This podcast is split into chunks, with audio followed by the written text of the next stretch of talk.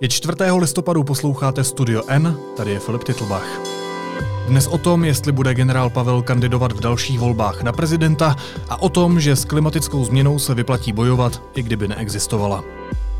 Pokud taková situace nastane a já tady prostě uvidím, že tady opravdu je hrozba tomu, že to, to, co máme, může skončit, tak já jsem připraven obětovat všechno to, co mám rád a jít vám ještě chvilku sloužit. Byl druhým nejmocnějším mužem v NATO. Doma prý moc nevelí.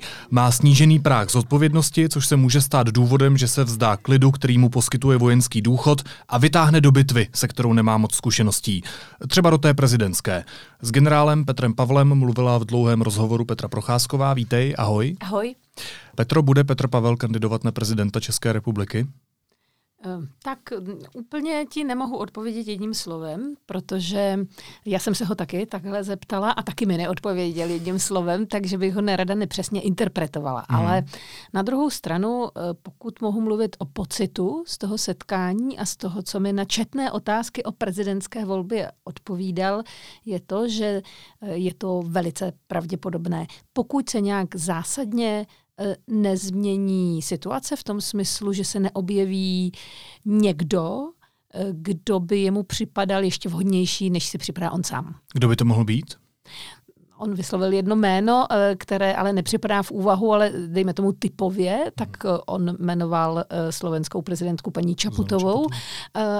A dokonce říkal, že kdyby někdo takový skutečně byl ochoten do té rvačky jít? V tom případě já, mhm. já prostě bych uh, udělal první, poslední, abych jí nebo jemu mm. pomohl, aby byl zvolen, protože bych si to opravdu přál. Že by udělal všechno pro to, aby mu pomohla a podpořilo. Do té rvačky jít, on asi mluvil hodně tady v těch armádních pojmech. Uh, mluvil eh, hodně, ani bych neřekla v armádních pojmech, ale takovým jako armádním stylem. Prostě on je velmi přímočarý v těch odpovědích. Když budeš dělat rozhovor s diplomatem, eh, tak to dá šílenou práci, protože ten diplomat eh, ti bude strašně složitě odpovídat na jednoduché otázky. Ale s panem generálem to bylo trošku jinak. Eh, on odpovídal poměrně jasně, ale strašně dlouho trvalo, skoro hodinu, než se zmínil o nějakém rodinném zázemí, o tom, mhm. co vlastně lidi zajímá i na člověku, který možná bude kandidovat o jeho minulosti, o prostě takových, jako bych řekla, intimnějších pocitech a vztazích. To on úplně rád o tom asi nemluví. Já o té prezidentské volbě ještě zůstanu a zeptám se naopak. Co by se muselo stát, aby o to prezidentské křeslo neusiloval? Je to jenom to, že se objeví nějaký člověk typově eh, jako Zuzana Čaputová na Slovensku? Myslím si, že by v tom mohla zabránit eh, ještě nějaká velmi špinavá kampaň, která by ho mm, nějakým zásadním způsobem diskreditovala, i když on sám mi tam říká, eh, že kromě několika takových zaváhání ve svém životě, která už on veřejně prezentuje, protože to nejlepší, co může člověk udělat, aby to na něj nevytahovali, eh, je to dopředu, dopředu oznámit, že mám takové problémy ve své minulosti. To je třeba to členství v komunistické straně. Někdo s tím souhlasí, někdo řekne, že si stejně vymýšlím a toho stejně nepřesvědčím, tak to nemá cenu. Takže já nevím, no, já musím říct, že já jsem měl eh, tu kliku, že jsem nikdy neměl potřebu se do něčeho zapojit. Hmm. Že jsem nikdy nepotřeboval z ničeho něco mít bokem, takže těžko na mě někdo může něco takového vytáhnout. On tvrdí, že kromě toho se nikdy nikde s nikým nezapletl. Eh, já se ho tam doslova ptám, eh, ženy, alkohol, korupce, tak to všechno on kroutil hlavou, že to že to nepřipadá v úvahu. Možná uvidíme při té kampani. Ale ještě než se k tomu dostaneme, tady k tomu tématu, tak eh, jak generála Pavla vnímá většinová společnost? Liší se to třeba od toho, jaký ty si získala dojem při tom dvou a půl hodinovém tuším setkání? Já myslím, že vlastně ne, eh, protože eh, na něm je strašně zajímavé a to by se mohlo potom v té kampani, pokud by se jí účastnil, odrazit, že on v sobě podle mě obsahuje vlastně různé osudy eh, Čechů. On v sobě obsahuje i tu naši, eh, takovou bych řekla, eh, schopnost přežít cokoliv, ať je to komunismus, socialismus, fašismus. On vypráví, jak jeho rodina se dokázala přizpůsobit. Na druhou stranu ten jeho původ vlastně rodinný taky v sobě obsahuje celou tu českou historii i s tím živnostenským původem, hmm. který byl tak velmi, jak si ty práva byla pošlapána v roce 48 a potom i ten dělnic, který má dědečka, který byl v komunistické straně, nebo měl dědečka, který byl v komunistické straně od roku 31. Takže to, že on tohle všechno spolu spojuje, že byl i v komunistické straně a že i skoro velel na to, to si myslím, že může mít dva výstupy. Buď to bude obrovská výhoda a bude spojovat vlastně nás všechny, i ty, kteří stojí třeba na různých stranách barikády, a nebo to bude nevýhoda v tom smyslu, že mu všichni budou klást za vinu to, co se na něm nelíbí. No, jedna strana je životní příběh, druhá strana je, jak o tom vlastně mluvíš, protože na mě třeba generál Pavel, a já jsem s ním nikdy živě nemluvil, působí tak ve vší úctě suše, používá pragmatické argumenty, eh, neříká žádná šokující vyjádření, eh, vystupuje umírněně. Může tohle na voliče zapůsobit? tak showman Když to se nebude. podíváš na to... současnou politickou scénu, tak tam je to showman vedle showmana. Ano, on určitě showman není, tomu hodně je cizí. On dokonce, i když s ním sedíš třeba v té restauraci, tak on za celou tu dobu, jako bych řekla, obrazně řečeno si nepovolí kravatu a nesundá hmm. sako. Jo? On je velmi takový, se snaží neustále si držet tu, tu svoji, ten, ten svůj image, což je prostě image vysokého vojenského uh, důstojníka bez bázně a hany. Uh, pokud uh, by toto na něm někdo odsedil, tak to bude jeho velká deviza. Ale v soupeření s tím showmanstvím, které teď je vlastní politice, ať už u nás, tak v zahraničí, si myslím, že bude potřebovat asi i nějakou radu, nějakou agenturu, někoho, kdo uh, by dokázal ho trochu zličtit, možná. Hmm a možná i někoho, kdo by ho naučil mluvit k většímu davu, protože tam si myslím, že to bude taky jeho problém. Ty jsi zmínila, že generál Pavel byl členem KSČ. Někdo by mu možná v dnešní době vyčetl, eh, že byl ve vysokém eh, velení NATO. Jaký je ten jeho životní příběh? Ty už jsi to trošku zmínila. Má nějaké další kostlivce v uvozovkách řečeno ve skříni, které by uh, na něj mohl někdo vytáhnout, které by ho mohly zdiskreditovat v té případné prezidentské kampani, uh, kdyby do toho boje šel?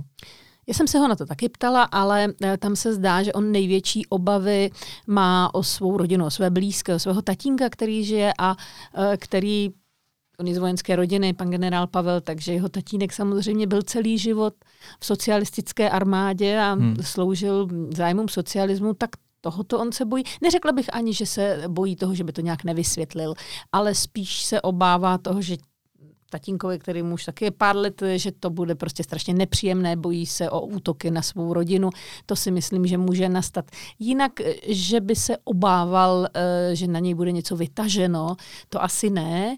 Myslím si, že by měl se obávat toho, že na některé otázky eh, on vlastně odpovídá příliš přímočaře, že to je správné. Mně se takovou novinářce strašně líbí, protože pro novináře to je fantastické, když ti někdo... odpoví. Ano, když ti odpoví vůbec u politiků třeba, tak on není politik, ale může být u politiků to je vůbec svátek, když oni ti přímo odpovědí na nějakou nepříjemnou otázku.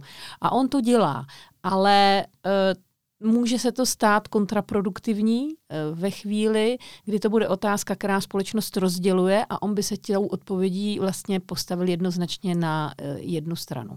Než se dostaneme k těm nepříjemným otázkám, vysvětleme možná ještě, proč generál Pavel vstoupil do KSČ. Uh, eh, on to vysvětluje poměrně, bych řekla, tak, že to je všem nám blízké, kdo jsme, na rozdíl od tebe, tak my, kdo jsme eh, zažili, eh, zažili ten totalitní režim. Já jsem si původně myslela, že ten důvod byl nějaký kariérní postup, ale to on říká, že ne. Jsem si vzpomněl na, na, na ten 60. Ano. Eh, socialismus s lidskou tváří, Dubček, že jo, a říkal jsem si, jo, tohle by šlo. Hmm. A ten Gorbačov k tomu, k tomu tady dává ano, ano, určitě to... návod, že jo. Jasně, ta atmosféra byla taková. Tak jsem nechtěl být mimo. Ano. Tak jsem si řekl, jo, dobrý, tak tohle to se mi líbí, u toho bych chtěl být. A tak jsem tehdy vstoupil.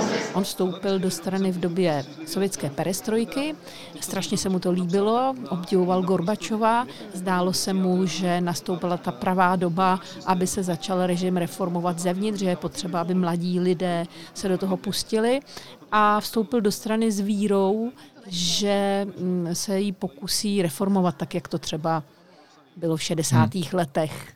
Eh, ale řekl mi, že velmi rychle pochopil, že nikoliv.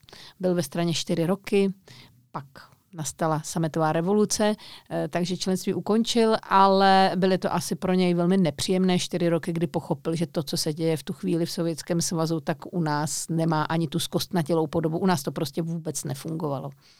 Bylo nějaké téma nebo nějaká otázka, na kterou generál Pavel nechtěl odpovědět, nebo mu to bylo krajně nepříjemné? Nemyslím si, že by na to nechtěl odpovědět, ale bylo vidět, že když hovoří o současné politické situaci u nás, především třeba o situaci na Pražském hradě, eh, o tom, co se děje kolem pana prezidenta Zemana, tak mu to bylo krajně nepříjemné. Eh, už proto, že on je ze své podstaty, až bych řekla, jestli si to mohu dovolit, až jako nudně slušný, takový trošku Mirek Dušín. A hmm. Mirkové Dušínové neradi hovoří o něčem, co je takové trošku živočišnější, nějaká pomluva a tak dále. Ale přesto jsem cítila, že v něm jako eh, je velká averze vůči tomu, jak eh, dnes třeba prezentuje Pražský hrad zahraniční politiku. A eh, říct to musel, ale říká to opět velmi, velmi, velmi slušně a distinguovaně, ale to je určitě téma, kterému je, kterému je velmi nepříjemné. My, když jsme se o tom tvém rozhovoru povídali ještě, než jsme začali natáčet podcast, tak si říkala, že třeba nechtěl úplně odpovídat na odsun Němců. Že to taky není úplně téma, které by chtěl nějak reflektovat veřejně. On v tématu odsunu Němců má podle mého názoru jasno, ale také ví, že uh, to je velmi citlivé a kontroverzní téma a že to je jedna z těch otázek, která ostatně stejně jako v předminulé prezidentské volbě může vyvolat, je to velké téma, vyvolalo to obrovský prostě uh, obrovské diskuze a hlavně to velmi uškodilo uh, vlastně Schwarzenbergovi v tom, uh, že on řekl to, co si myslí. Eh, což já zase oceňuji strašně, že si někdo říká, co si myslí, ale eh, v té prezidentské kampani eh, vládnou jiná pravidla. Takže já jsem samozřejmě vychytrala se ho zeptala na to, jestli je nějaká otázka, na kterou by nerad odpovídal. On řekl, tuto já jsem mu ji hned položil. ale on se zamyslel krátce a řekl to podle mého názoru tak, jak to cítí. Jak to cítí? On to cítí tak, že on to zase trošku vidí vojensky. Takže říkal, byla válka, po válce mocnosti rozhodli a my jsme měli vlastně ten příkaz, on nepoužil svého příkaz, mm-hmm. měli jsme ten pokyn, to rozhodnutí vykonat a my jsme ho vykonali strašně špatně. Uh, takže uh, myslím si, že také by mohl oslovit řadu lidí, kteří v té otázce nemají jasno, protože to je, to je něco, s čím Češi zápasí už po deseti Musí morálně srovnat. Uh, a to on tam říká, to je prostě náš problém, musíme se s tím nějak morálně srovnat, musíme si uvědomit, že, uh, že jsme zabili při odsunu více lidí než Němci při vyhlazování ležáků a lidi z dohromady. Uh, musíme se k tomu postavit čelem. Myslím si, že to bude docela zajímavá věc a jestli to dokáže vysvětlit i těm, kteří jaksi revolučně říkají, že to bylo úplně špatně a že žádný odsun neměl být, i těm, kteří dnes, dodnes zastávají názor, že vlastně jsme jich odsunuli málo a málo jsme jich pobili. Pokud on dokáže najít jakou, jakýsi balans mezi hmm. těmito dvěma názory, což asi ano, mně se zdá, že ano, tak by to mohl být velký přínos do té historické diskuze. Ještě jedno téma by mě zajímalo. Po 30 letech se část lidí začíná odvracet od eh, euroatlantické civilizace, vyzývá ke spolupráci s Čínou a s Ruskem. Jaký k tomu má generál Pavel postoj?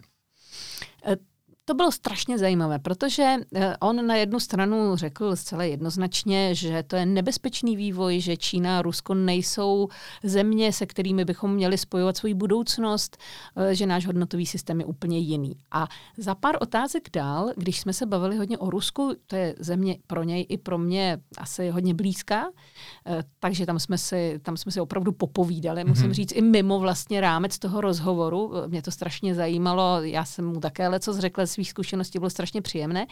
Tak ale najednou tam začíná mluvit uh, trochu jinak. Uh, začíná mluvit o Rusku jako o ano, složitém partnerovi, ale pořád partnerovi. Začíná kritizovat velice instituci, kterou zastupoval ve vysoké funkci, a to je NATO, která podle něj nebyla schopna najít ten správný způsob, jak s Rusy hovořit dává tam určité návody, jak by to mělo být a tady si myslím, že by mohla být jeho velmi silná stránka. Hmm. I pro lidi, kteří mm, v minulosti volili antiliberální síly. protože on zcela určitě nepůsobí jako nějaký ruský štváč, představitel NATO, který prosazuje sankce a eh, nechce z Rusy vůbec ztratit slovo. Naopak, mě až překvapila jeho vstřícnost a jeho benevolence například k anexi Krymu. Zajímalo by mě, jak by vypadal třeba rozhovor jeho a jeho ruského protějšku Vladimíra Putina. Eh, to by mě taky zajímalo. Myslím si, že vlastně by si moc nerozuměli, eh, protože eh, on mi vyprávěl o setkání s šéfem generálního štábu ruské armády, s panem Gerasimovem, panem generálem, a tam mi je jasné, že ti dva si sedli Pavel a Gerasimov, ať jsou to lidé z různých ideologických táborů, tak oni pochopili, Eh, ten způsob řeči, ten, mm-hmm. ten způsob gestikulace, ten způsob vyjadřování. No, podobný. Eh, tam si myslím, že prostě oni k sobě našli fantastickou cestu. Ale s Putinem eh, by si myslím pan generál Pavel nerozuměl, on to tam i říká. Já jsem zkusila takové to, že vy jste důstojník a on taky, tak to se trošku nežil, říkal, on je ale úplně jiný důstojník. Za prvé studený čumák, to mě pobavilo, protože pan generál Pavel taky není zrovna kašpárek.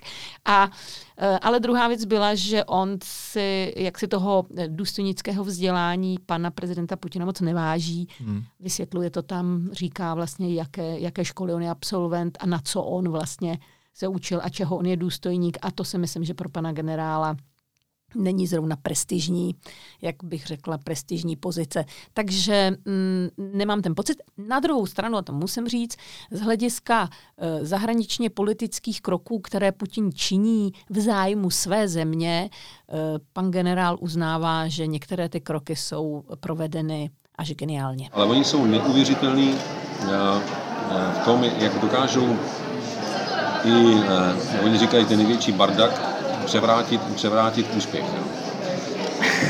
Dám klasický příklad. Rusové mají jednu polofunkční letadlovou loď. Jo, jo, jo, já vím. Admirál Kuzněcov. No, no, no. Když s ní eh, jeli do Sýrie, tak jim málem spořila v Lamanči. No, no, no. Když tam s ní konečně doplavali, tak eh, na palubě měli 14 letounů. Letadlová loď normálně má letecký křídlo, to znamená 60 až 90 letounů. Oni tam měli 14. Z toho jim v průběhu té krátké operace dva spadli do moře, protože neuměli přistát na letadlové lodi. No, tohle samo o sobě by byl prostě propadák, blamáž a bůh co všechno. Rusové to přepadli v úspěch nejenom u sebe doma, ale dokonce i ve světě. Mnoho lidí bylo ochotno věřit, že ruská projekce síly ukázala se opět prostě jako něco, co musíme brát naprosto vážně. Ještě jedna věc mě zajímá, teď budu citovat z rozhovoru. To, co bych opravdu v případě kandidatury bral vážně, je to, že u nás je silná proruská a pročínská lobby, která s podporou těchto států udělá první a poslední, aby si vliv u nás udržela. Znamená to, že by v případě jeho kandidatury přišla velká špinavá volební kampaň? Myslím si, že eh, by se na to měl připravit, pokud se rozhodne kandidovat, protože eh, on už poměrně teď otevřeně sděluje své pozice a e, pokud je současná, jaksi současná politická, vrcholná politická scéna e, se snaží ten vliv Rusů a Číňanů tady posilovat a e, především se to týká, bych řekla, obchodních vlivů, mě zase až tak ty politické hrádky nezajímaly. Vím, že vždycky jde, když nejde o nic, tak jde o peníze hmm. a, a to v tomto případě taky. Tak pokud by hrozilo, že s nástupem nového prezidenta se přestane takové to krytí různých aktivit, protože hrad náš jaksi nemá příliš e, možnost uzavírat kontrakty na dostavbu jaderné elektrárny, ale může lobovat lidé ve vysokých funkcích, které, kteří mají přístup na různá jednání a mají vliv, Eh, tak mohou významně ovlivnit výsledky třeba těch tendrů a vůbec toho, na jakou stranu se ekonomicky rozhodneme dívat vstřícněji. A tady si myslím, že nástup pana generála by mohl pro určité vlivové lobistické skupiny znamenat skutečně konec. A jak on to tam říká, lidé, kterým jde o miliardy, jsou schopni čehokoliv. Takže tady si myslím, že se eh, na určitou jaksi úroveň nebo spíš hloubku špíny té předvolební kampaně můžeme my novináři v úvozovkách těšit. těšit. Závěrečná otázka. Vy jste v tom rozhovoru mluvili také o tom, jaké Česká republika udělala chyby směrem k Ukrajině. Jaké to byly podle generála Pavla? To mě trochu překvapilo, já mám celkem s Ukrajinou eh, jasno, je to země, kam často jezdím a docela dobře ji znám. A jeho postoj eh, vůbec nebyl hm, takový, bych řekla, nadšenecky podporující. Jo? On samozřejmě chápe ukrajinskou snahu zařadit se do evropského společenství a i tu touhu vstoupit do NATO, protože se prostě vůči Rusům nemají jinak jak bránit, ale zároveň kritizuje jak nás, tak celé to západní společenství z přílišného, takového horlivého svého eh, podporování eh, těch ukrajinských snah, rychle se odtrhnout od Ruska, rychle skočit prostě pryč z toho ruského vlivu. A já si myslím, že to je proto, že on se na to zase dívá jako voják, na tu mapu takhle ze zhora a vidí ty Rusy, kteří jsou tímto vývojem ohrožováni. A on má pocit, že vlastně nikoli v Ukrajina, ale hlavně Rusko jsme nepřipravili na to, že tento vývoj může nastat a že vlastně ta reakce z hlediska čistě bych řekla takového strategického, hmm. tak ta ruská reakce mu přijde logická a necítím z něj, necítila jsem z něj nějakou zlobu vůči Rusku. Ani za to, že anektovali Krym. Samozřejmě radost z toho nemá a ví, že je třeba nějakým způsobem pokračovat v tom tlaku na Rusko, ale rozhodně se mu nezdá, že by to bylo z hlediska Ruska nelogické a že by bylo nutné kvůli tomu přestat s Rusy absolutně komunikovat. Analyzuje Petra Procházková. Díky moc. Hezký den. Teď jsou na řadě zprávy, které by vás dneska neměly minout. Policie odložila trestní oznámení na bývalé ředitele Muzea umění Michala Soukupa a jeho předchůdce Pavla Zatloukala. Oznámení na ně podal před odchodem z funkce někdejší ministr kultury Antonín Staněk. Neznámý člověk zneužil nahrávací zařízení sněmovny a vynesl videozáznam z debaty poslanců s generálním ředitelem České televize Petrem Dvořákem. Jednání za zavřenými dveřmi proběhlo 8. října. Somálská odnož teroristické organizace Islámský stát přislíbila věrnost novému vůdci hnutí po smrti Bagdádího. Organizaci přebírá Abu Ibrahim Hášimí Kurajší. A redaktor deníku N. Kiril Ščeblikin byl oceněn Česko-německým fondem budoucnosti za článek z loňského speciálu deníku N ke 100 letům vzniku Československa. Česko-německou novinářskou cenu získal redaktor zahraniční redakce za svůj text Příkopy, které se táhnou dodnes. V článku popsal osudy dvou sudeto-německých rodin z oblasti Hřebečska. Celý text si můžete přečíst na webu deníku N. Pokračujeme dalším tématem. Ve studiu je se mnou Honza Moláček. Vítej, ahoj. Ahoj. Honzo, ty si před dvěma lety ještě pro server aktuálně CZ napsal komentář s názvem S klimatickou změnou se nám vyplatí bojovat, i kdyby neexistovala. Teď si napsal další komentář pro deník N, jehož titulek zní takto. S klimatickou změnou se nám vážně vyplatí bojovat, i kdyby neexistovala. Co se za ty dva roky změnilo? Tak ono je to vlastně takové pokračování, volné pokračování, velmi volné pokračování toho původního komentáře, eh, který byl poměrně velmi sdílený, poměrně hodně komentovaný a, a, a ne vždycky v, teda v pozitivním slova smyslu. Musím říct, dost, dost často uh, mi ho lidé připomínali celé ty dva roky eh, v různých eh, kritických kontextech. Většinou to teda byli lidi, kteří ten komentář nečetli, kteří jak si, jak si na sebe nechali zapůsobit pouze ten, eh, ten titulek, který samozřejmě je paradoxní, protože těžko eh, jak si na první pohled se vám může vyplatit bojovat s něčím, co neexistuje. To je nonsens. Hmm. Jenže on to nonsens není a, a, a když si někdo přečte ten původní komentář nebo i ten druhý, tak vlastně e, zjistí nebo odhalí tu logiku, s kterou já ten text píšu, nebo jsem, jsem ten text psal, nebo oba dva. E, jde o to, že e, prostě konzumerismus a věci, které škodí životnímu prostředí, mají také samozřejmě negativní dopady na jiné v jiných sférách. A prostě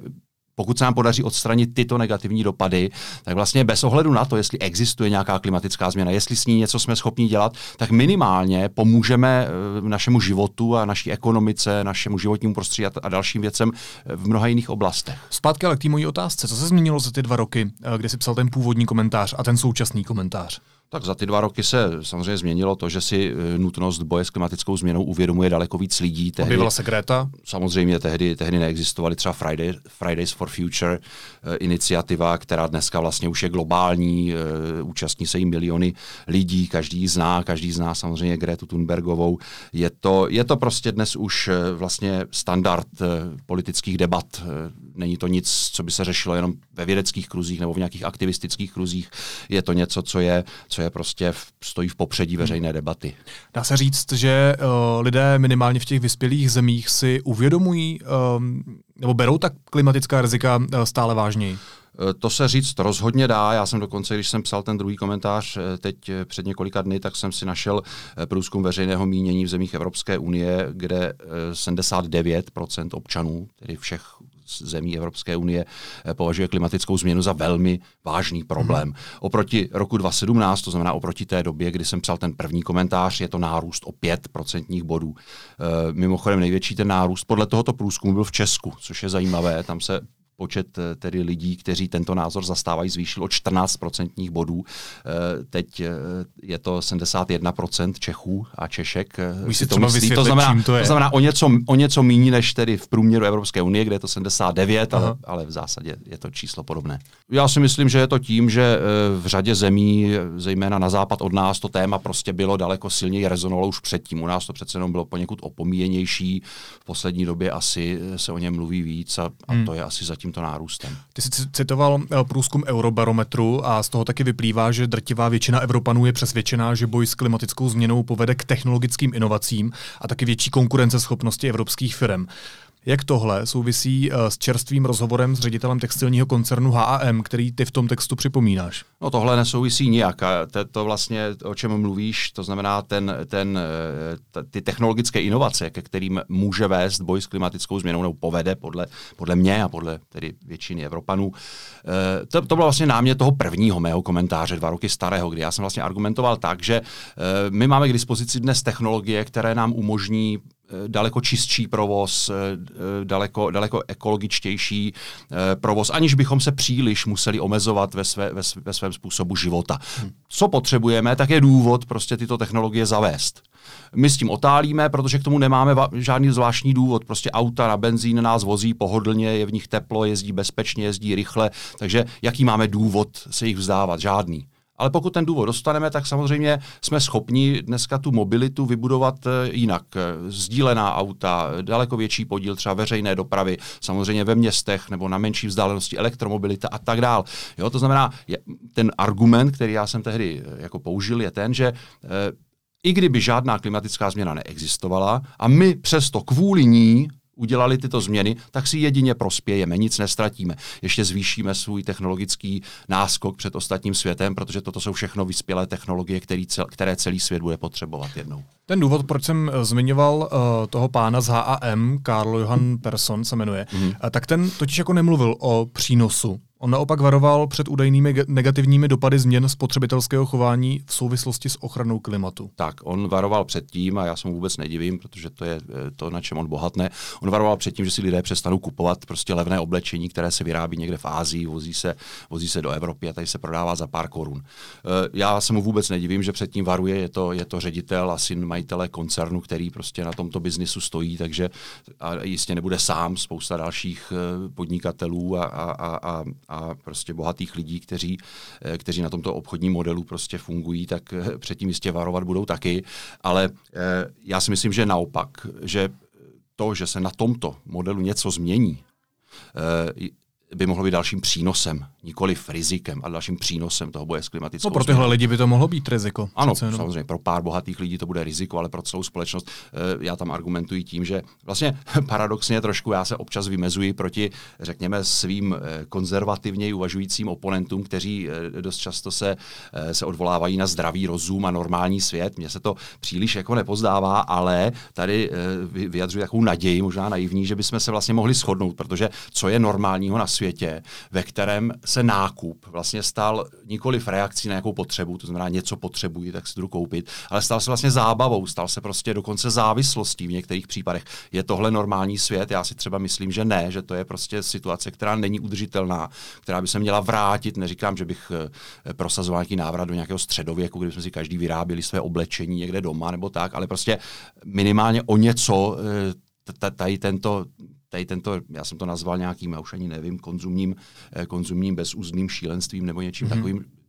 Toto by se mělo přece jenom o něco zmírnit. No a když už mluvíš o tom systému, tak eh, všichni víme, že konzumerismus eh, neohrožuje jenom životní prostředí. Ty sám v tom textu píšeš, že v bohatých zemích vede k ekonomické závislosti na nekonečném růstu. Ten ale z principu nekonečný být nemůže už třeba jenom kvůli tomu, že zdroje Protože na naší prostě planetě do, jsou do prostě tvého, do tvého žaludku se prostě vejde určitý počet řízků. Ano. Kdybys měl možnost jich koupit desetkrát tolik, tak je prostě nesníš, tak to je. Ty ale tímhle vlastně tvrdíš, že kapitalismus je neudržitelný ve své současné podobě. Abych to nenazval takto, já bych to neřekl takto, já si myslím, že ano, v současné podobě si myslím, že to trvale udržitelné není. E, rozhodně nevolám po nějakém návratu nějakého komunismu nebo něčeho takového v žádném případě. No to tvrdí tvý fanoušci na sociálních ano, sítích. Často někdo řekne, já to rezolutně, naprosto rezolutně odmítám. E, myslím si, že prostě e, je potřeba do ceny zboží například započítávat i náklady nebo cenu toho, co třeba výrobci nebo ti, co toho zboží jako profitují, spotřebovávají z veřejných statků. Ať už je to třeba prostor, ať už je to třeba čistý vzduch, ať už je to, eh, ať už je to prostě cokoliv z věcí, které jsou vlastně zadarmo. Hmm. Dneska, když naložíte prostě, eh, naložíme trička eh, na loď a dovezeme do Evropy, vypustíme prostě obrovské množství emisí, Nikdo nám za to, nemusíme za to nějak platit, že jsme si vzali prostě kus čistého vzduchu a použili ho. To je podle tebe cesta, jak ten systém změnit?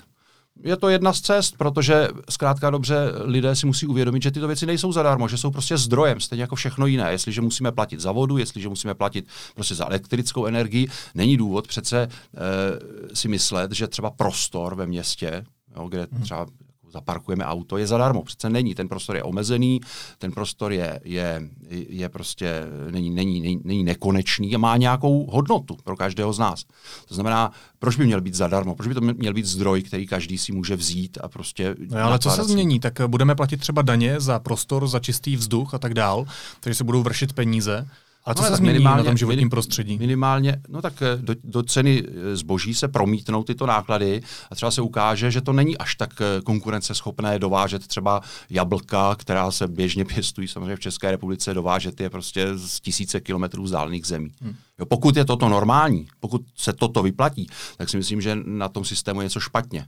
Toto by se v žádném případě vyplatit nemělo. V posledních desetiletích, píšeš, se v ekonomice stalo něco velice zvláštního, něco podobného jako ve fyzice. Jak to myslíš?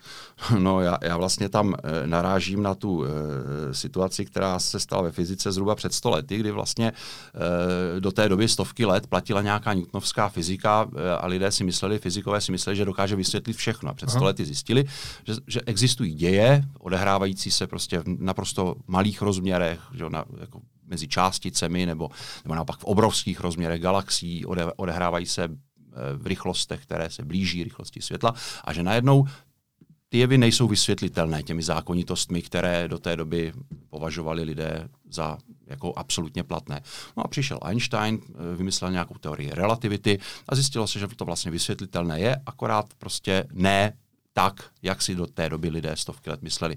No a v ekonomice vlastně nastalo něco podobného. Tam, změnily se ekonomické zákony? Ne, nezměnily se ekonomické zákony, ale, ale, ale, ale e, takové ty, takové ty eh, jakoby logické vztahy, takové to, jako že si koupíš od někoho něco za cenu, která prostě uspokojí nějakou tvou potřebu, nabídka, poptávka, potřeba, kvalita, cena a tak dál. To všechno vlastně platí, pokud ten ekonomický systém je nějak jako homogenní, řekl mm-hmm. bych. Mhm. Jo? To znamená, platí to prostě třeba v evropské zemi, když se v, Evrop- v Evropě něco vyrábí, někdo to vyrábí, prodává to, prodává to někomu, kdo zase dělá nějakou jinou práci, kterou, jeho, jejíž výsledek zase potřebuje on, tak si myslím, že tohle to jako v těch takových podmínkách to může platit. No ale jak to může platit v situaci, kdy prostě e, se eh, ten obchod a výroba odehrává v globálním měřítku a prostě se odehrává v zemích, které spolu ekonomicky absolutně nemají nic společného jakoby úrovní. To znamená, hmm. třeba výroba se odehrává v zemích, kde jsou lidé ochotní pracovat za úplně na evropské poměry naprosto nepředstavitelně nízkou mzdu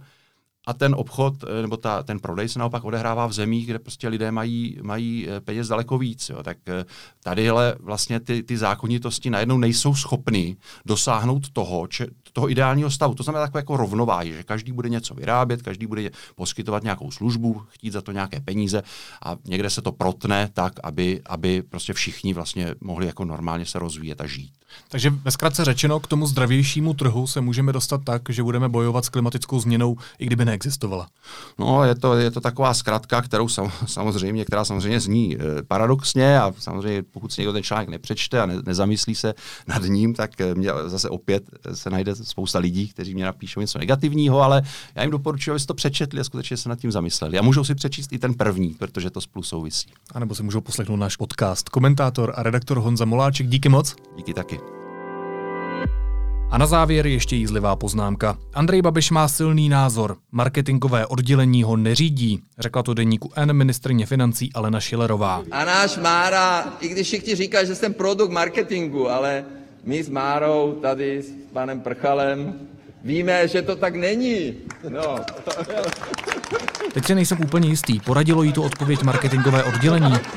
To je on. Naslyšenou zítra. Genius sociálních.